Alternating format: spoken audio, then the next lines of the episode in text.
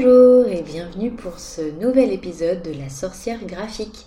Aujourd'hui, pour cet épisode 29, j'ai envie de te parler un petit peu euh, d'un sujet de sorcière. Quand on parle de sorcellerie, l'un des premiers événements qui nous vient en tête euh, dans l'imaginaire commun en tout cas, c'est le procès de Salem. C'est le plus gros et le plus connu du coup des procès de sorcières de l'histoire des États-Unis. Et aujourd'hui encore, on peine à expliquer ce qui a réellement pu se passer, mais ce qui est certain, c'est que euh, la peur, euh, la bigoterie, entre guillemets, et surtout le côté euh, isolationniste de, de, ce village ne font pas du tout bon ménage. Donc, on va parler un petit peu de ça aujourd'hui, on va évoquer le procès de Salem. Alors, le contexte historique déjà. Il faut savoir que euh, Salem, à la base, c'est deux parties différentes. C'est-à-dire que c'est euh, c'est une ville en deux, deux morceaux. je vais expliquer. En gros, c'est une jeune colonie qui est assez fragile, située dans le Massachusetts, et qui se découpe en deux morceaux. Salem ville, qui est euh, riche, prospère, et parce que c'est tourné vers la mer, donc avec les commerces, etc. Et on a Salem village, qui euh, pour le coup est un peu plus, euh, bah, un peu plus appauvri, donc vraiment pas riche, pas riche du coup, du tout, pardon. C'était une ville, un village qui était en proie à de nombreuses et incessantes attaques des Amérindiens. Les colons, euh, pour le coup, vu que c'était une, jeune colonie du Massachusetts, les colons ne pouvaient même pas compter sur la protection de leur pays d'origine, qui était l'Angleterre, parce qu'ils euh, tardaient à envoyer un nouveau gouverneur sur place. Donc la situation de départ était vraiment compliquée. Euh, on a des colons protestants qui étaient assez bigots, on avait un, cruel manque de ressources euh, du côté Salem village, alors que Salem ville était plutôt prospère. Du coup, on avait aussi des rivalités entre les différentes familles. L'environnement de manière générale était vraiment hostile. On avait une situation politique qui était du coup très instable. En gros, c'était loin d'être la joie à Salem. Du coup, euh, c'était aussi l'époque des accusations de sorcellerie et à l'époque ces accusations, euh, bah, vraiment ça ne se prenait pas du tout à la légère. Et euh, pour nos gentils, entre guillemets, colons de l'époque, c'est Satan qui, pour ennuyer Dieu, son célèbre rival, s'était créé sa contre-église de sorciers et sorcières. Donc du coup, comme ils s'étaient tous mis ça dans la tête, ça commençait à prendre des ampleurs pas possibles. Ces gens étaient donc chargés, normalement, hein, soi-disant dans leur, euh, dans leur conscience collective, euh, les, les, personnes étaient chargées par Satan lui-même de, de, répandre en fait les pires mots sur euh, les braves croyants de Salem.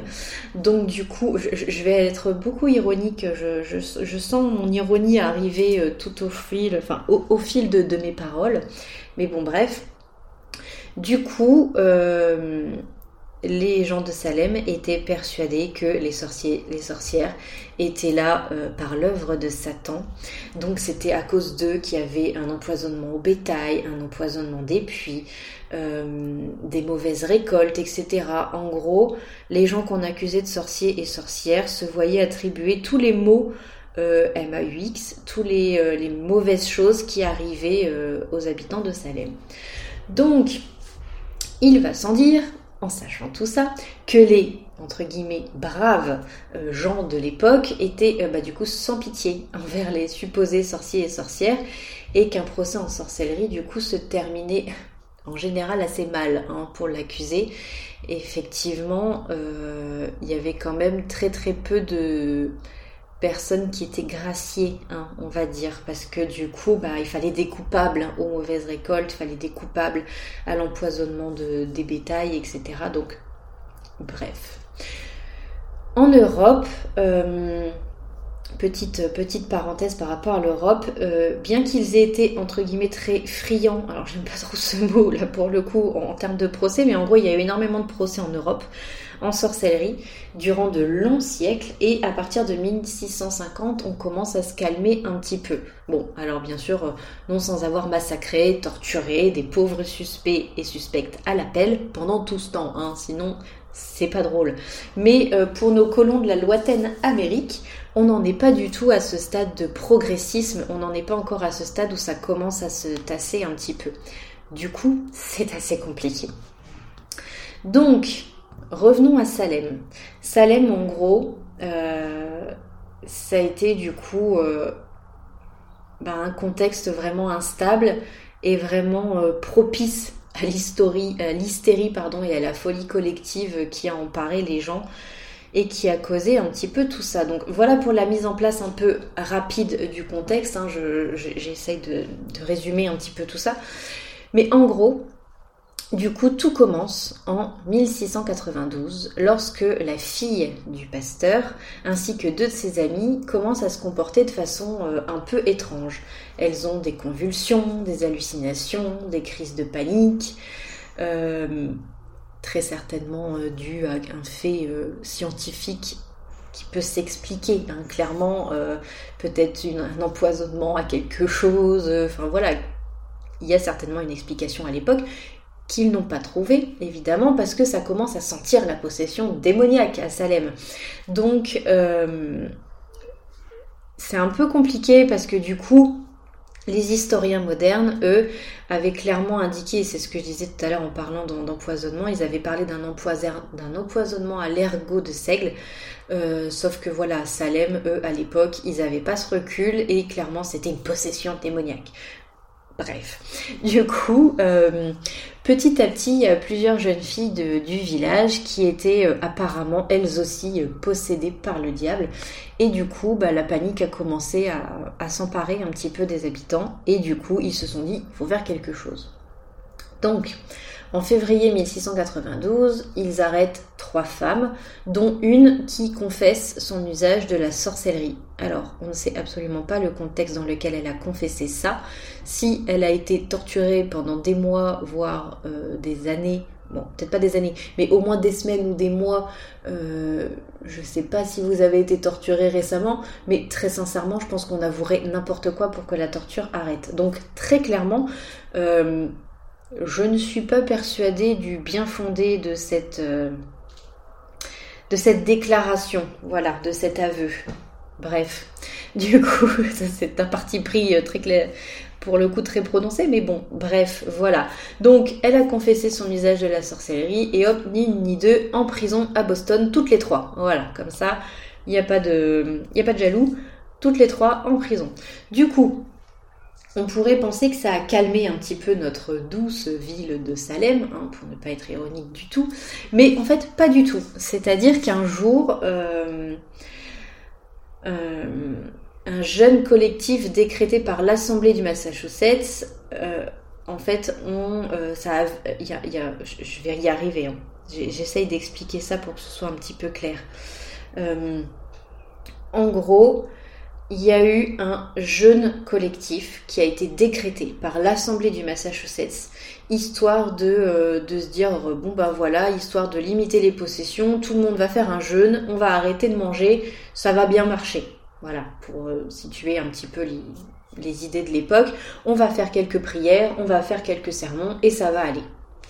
Que nenni ça n'a rien fait du tout, bien entendu.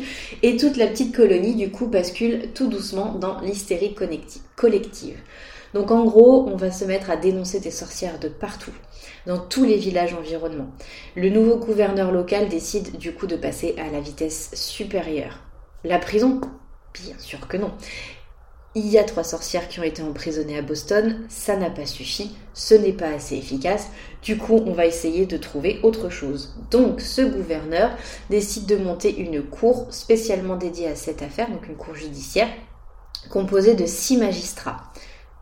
Cette euh, merveilleuse cour, euh, composée de six magistrats, certainement euh, des personnes vraiment très intègres et très logiques dans leur manière de penser, Bref, encore une fois, je suis de parti pris. Du coup, euh, ces six magistrats sont euh, responsables entre juin et septembre 1692 de 19 pendaisons. Voilà, euh, ils se sont dit, c'est des sorcières, on les pend. Point. Il y a eu du coup 19 pendaisons, 14 femmes et 5 hommes sur du coup la nouvellement nommée colline aux sorcières. Voilà, en gros, les pauvres accusés de sorcellerie étaient tous pendus au même endroit, qu'on a gentiment renommé la colline aux sorcières, forcément. On a aussi un vieil homme qui a refusé de se défendre et qui, lui, pour le coup, euh, sera condamné à être écrasé par des pierres. Voilà, euh, pour mettre un petit peu l'ambiance. C'est, euh, pour info, le supplice a duré trois jours. Trois jours d'écrasement par des pierres. Voilà, pour le côté historique collectif, ça avait l'air vraiment très sympa. Donc, à l'époque, comment on prouve que l'on a en face de soi des sorcières et ben en fait du coup on assiste à des scènes vraiment déplorables euh, qui atteignent vraiment la dignité des accusés. Hein. On cherche un entre guillemets téton de la sorcière, hein, supposément pour nourrir la projecture du diable. Euh, on les force à chanter des psaumes, parce que du coup, vu qu'en cas de possession satanique, on est incapable de chanter des psaumes, donc on les force à chanter des psaumes. On tente de déceler aussi euh, un attrait pour le surnaturel. On essaye de... Bon, il y, avait la fameuse aussi technique de... Euh, ben, on te met dans l'eau et si tu coules, super, ça veut dire que t'étais pas une sorcière. Par contre, si tu coules pas, eh ben on te pend, parce que ça veut dire que tu es une sorcière. Dans les deux cas, tu meurs. Hein. Voilà. Mais au moins, on peut prouver ou pas hein, que tu étais une sorcière. Voilà. Donc euh, vraiment, en gros, du gros, gros n'importe quoi.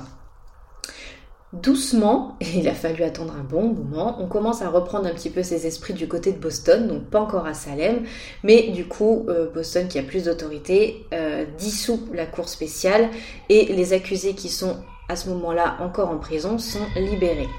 Mais euh, l'un des magistrats, et ça c'est plutôt positif, est allé jusqu'à s'excuser publiquement en confessant sa honte et sa culpabilité.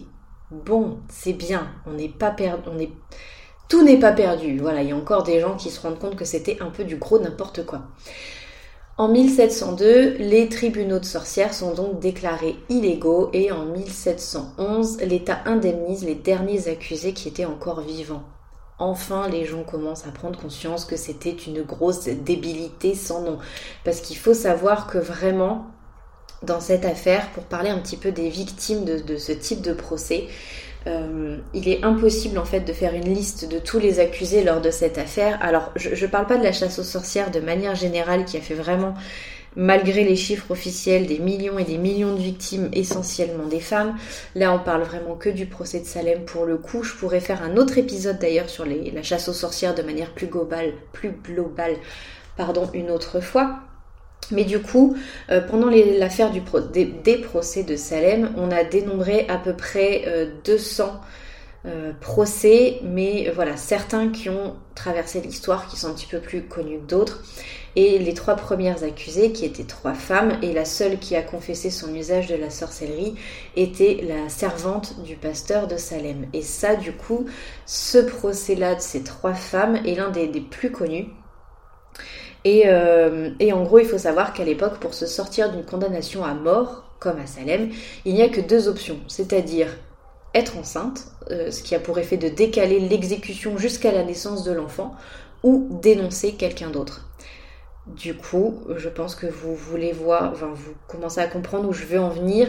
On dénonce à tout va. Donc en gros, euh, ça devient du gros n'importe quoi. On dénoncerait n'importe qui pour sauver sa peau. On dénonce le voisin, on dénonce ses proches, on dénonce ses amis, on dénonce euh, la personne qui nous, qui a une tête qui nous revient pas, etc. Euh, juste pour sauver sa peau. Les gens sont dans une angoisse pas possible. Il y a des gens qui quittent la région.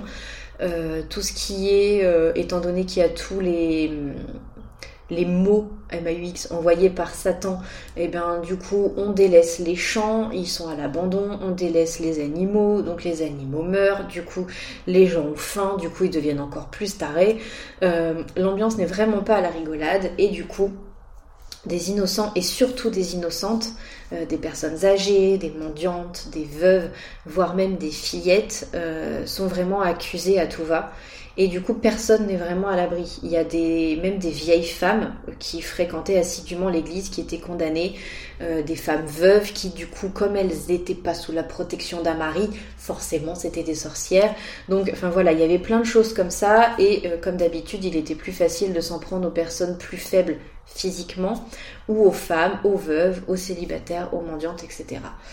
Donc ça a été quand même une période vraiment très sombre, vraiment très, très dark, très mauvaise, mais alors, on n'est pas sur un degré d'horreur semblable à l'Inquisition en Europe, mais là, les procès sont vraiment vite expédiés. Si les accusés n'avouaient pas, euh, ben, on leur trouvait des preuves, et si on trouvait pas de preuves, on les remettait en prison. Voilà, donc en gros, à partir du moment où tu étais accusé, tu avais quand même très peu de chances de t'en sortir.